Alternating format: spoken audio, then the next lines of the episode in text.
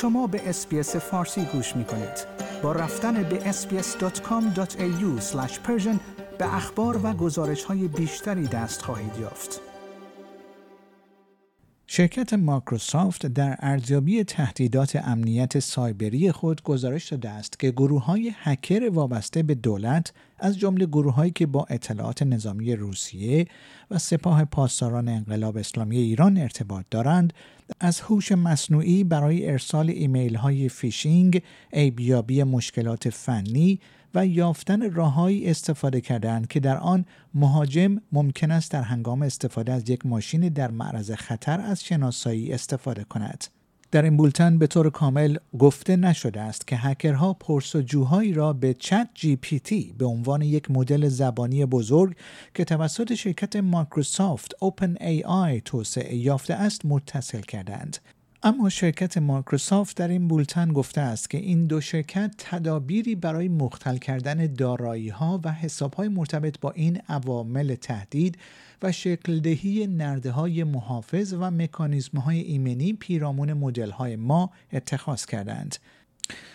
ایالات متحده آمریکا روز چهارشنبه اعلام کرد که یک شرکت تابعه بانک مرکزی ایران به همراه دو نهاد مستقر در امارات متحده عربی، یکی در ترکیه و سه فرد را به دلیل قاچاق فناوری آمریکا به بانک مرکزی ایران تحریم کرده است.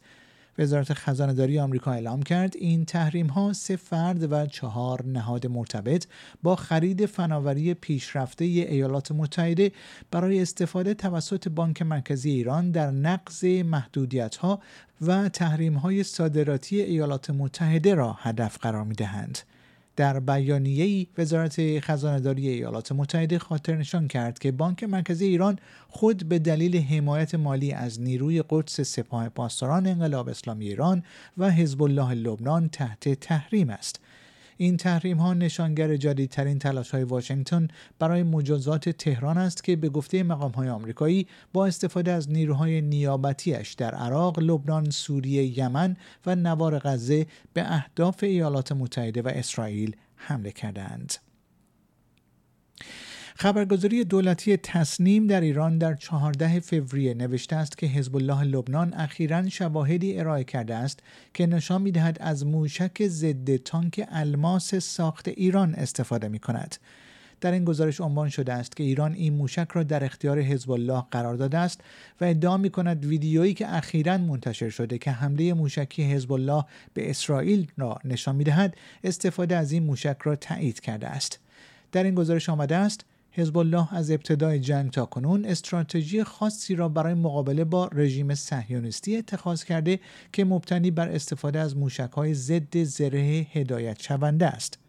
به گزارش تصنیم حزب الله لبنان از موشک برای هدف قرار دادن تجهیزات تجسسی و مخابراتی اسرائیل استفاده کرده است در این گزارش آمده است که ایران تعدادی از انواع موشک ها را از طریق سپاه پاسداران انقلاب اسلامی در اختیار حزب الله قرار داده است